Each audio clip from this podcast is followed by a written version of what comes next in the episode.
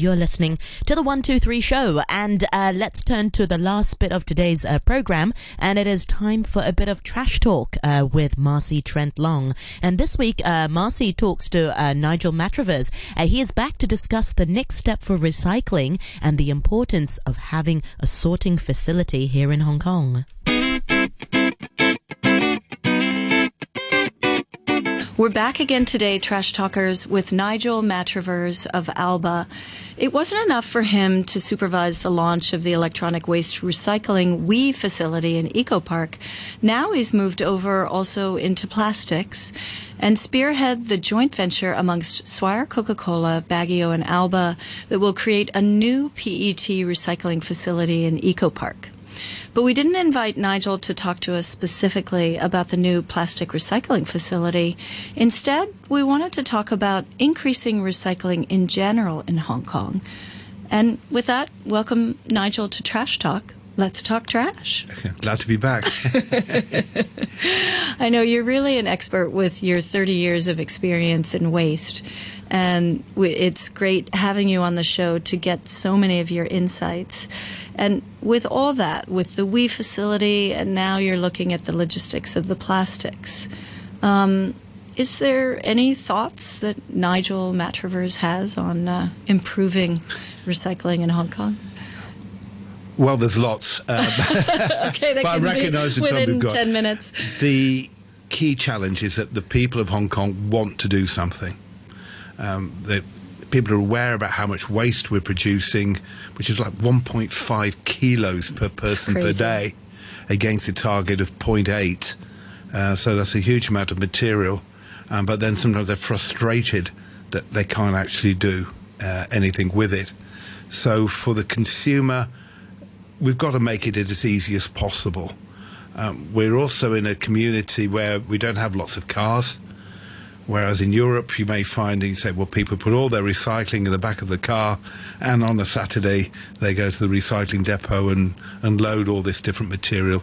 We don't have that luxury of doing that. Do we have that a little bit with like the green community centers now and Waste No Mall, or? But it still takes a lot of incentive on on the part of the consumer. You're quite right. We do have those, but uh, they're not all across Hong Kong yet. Hopefully, they will be. Um, sometimes their location are not the most convenient, and equally, as I say, most people don't have the cars to to take them uh, take them down. Um, so we do need to provide facilities which are closer to the homes or to the business uh, to um, make make it happen. But essentially, one of the frustrations everybody people are always whenever I go for dinner, people are always asking me about recycling. it must be really and they say, "Well, you. why can't I recycle this, but I can recycle that? Why can I do this bottle but not that bottle?" So you never escape your job. Well, I never escape. I don't mind, um, but the issue said, "Well, we've got a facility to do this one, but not that one. That one we could do if we had somewhere to separate it." And so far in Hong Kong, we've been dependent on low level separation. What does that mean, low level separation? Basically, little old ladies in the street oh, yeah. uh, who are going around, and it's a very sad sight, and but that's another social commentary. Um, recovering cardboard, you'll see particularly the cardboard around the markets and in the streets, and they collect this cardboard from uh, businesses and offices and markets, and then they'll take it round to somebody who will give them a few dollars for doing that, and then that'll get consolidated, and then that'll go away. So people are pulling out things like the cardboard. People also pull out cans, aluminium cans, because there's value to them. They don't take up much room. So most of those are actually recovered, but does it mean people rummaging through bins Mm-mm-mm. to find them? And you'll see that sadly uh, in the streets. But when it comes to plastics, then there's a lot less value per bottle, and those bottles take up a lot of room. But yeah, there's maybe positive value for the what we call type 1 PET bottles, which are your water bottles.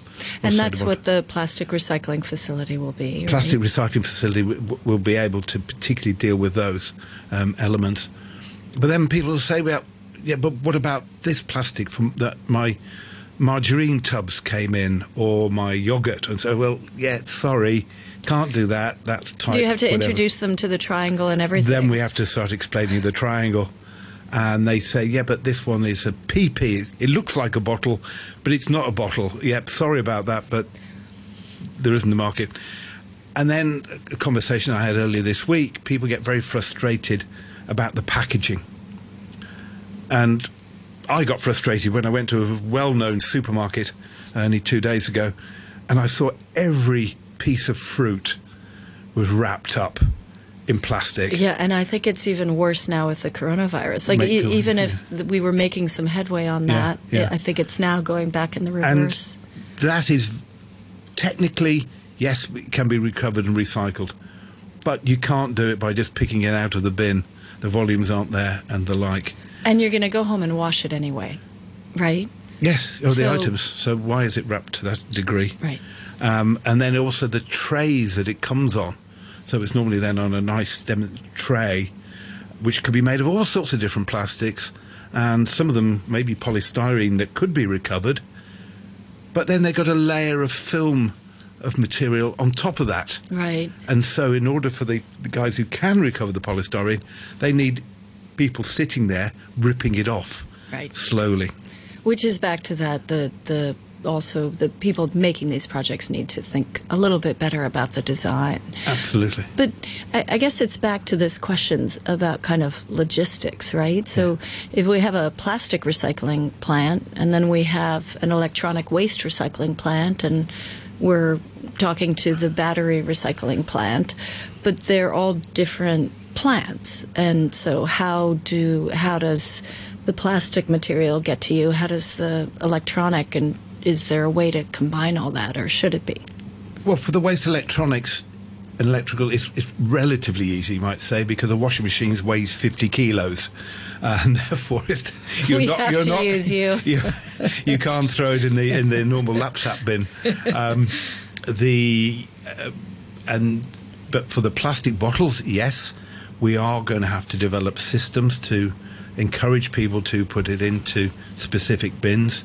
We're going to have to work with local collectors, ro- local recyclers, uh, to enable us to bring that material out. Um, for batteries, the, the new facility at Eco Park, which is great, they're principally focusing on essentially car batteries, which again weigh many kilos um, and are full of lead and acid and things like that, which are very uh, important to recover. But it is the lightweight items that are mixed up with everything else that is really difficult. The consumables, the Yeah, in- disposables. In, particular. And in Europe, where they do have very high levels of recycling, um, essentially that's not done by having lots of individual bins, um, because and people have tried it. Um, Stoke on Trent in England is a classic example uh, where they had I appreciate that name. they had seven different bins outside the house. Now, a houses in Stoke on Trent are quite small. Um, people didn't know which item had to go in which bin anyway, and so they've now been able to reduce it. But by combining items, which then can go to a sorting facility, oh, I see. and that is really the key to where we need to go next. I see. Well, because we in Hong Kong, of course, definitely don't have room for seven bins. Don't even have room really for two, but uh, we can maybe do that. Well, that's right. So we've got to find a way that's easy for the consumer to, to, to participate.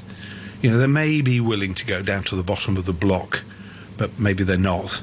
Um, we need to work with the, the estate managers and, and the like uh, to be able to provide ready, available facilities for people to use.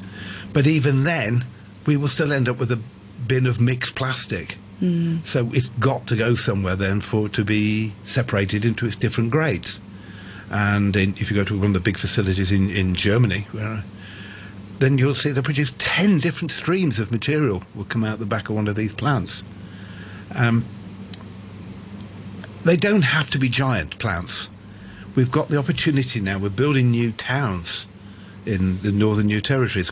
We could build these facilities in as part of the planning process. So in the building, design the building to accommodate the different bins mm. that you can take the material, make sure the lorries can get there to come out, and then have a sorting facility for that town alone.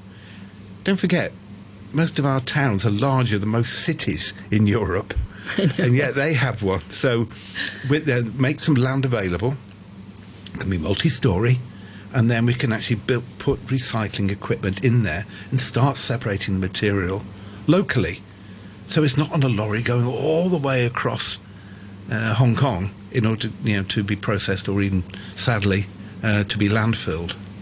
And we'll certainly have the opportunity on the new Lantau Island. Uh, we've got great opportunity there if it comes across it to to do something. So we need the planners and the government to start thinking now how we want to achieve higher levels of recycling. We can't do it the old way, not to get anywhere near the levels we want to achieve. Let's build in, incorporate separation facilities firstly, and then make provision for recycling industries to come along uh, and address well. these different materials. Yeah. Even if you have a voluntary schemes, it's got to go somewhere. Mm. Uh, and I think equally when you have dinner parties, and people will say, I tried to separate my waste and I saw the cleaner just put it all together again and put it into one big lorry. Which happens all the time. And we've got to get away from that. So we've got to recognise if we put in these different collection schemes, the different bins, it's got to go somewhere. Right. It's not like snow, it doesn't melt. and we need to put that infrastructure in place and we need the uh, the government to recognise that this is needed, and certainly the politicians as well to be aware that if we're going to avoid expanding our landfills and improve our recycling, move to the circular economy in the Greater Bay Area uh, that we talk about, then we need somewhere to, to separate the materials. We've got to make provision for this sort of thing. Okay, so trash talkers, that was a little theoretical for us, but it's it's really important that we all look at the full composition of Hong Kong's waste picture. Mm. And I can't thank Nigel enough for coming in and, and helping us kind of put that puzzle together for us with his long experience. Take the advice of Nigel Matravers um, to heart and let's do some of our own sorting before he has to. That'd be really good. Thank you. Thanks, Nigel. You can find all the Trash Talk episodes on iTunes and the RTHK on the Go app. Thanks to our partners, Plastic Free Seas. If you like what you hear, I also host the Sustainable Asia podcast on iTunes, Spotify, and YouTube for a more in-depth look at sustainability issues here in Asia. Many thanks once again to Marcy Trent Long for this week's uh, Trash Talk. And she was talking to Nigel Matravers of uh, We. Uh, actually, what they were talking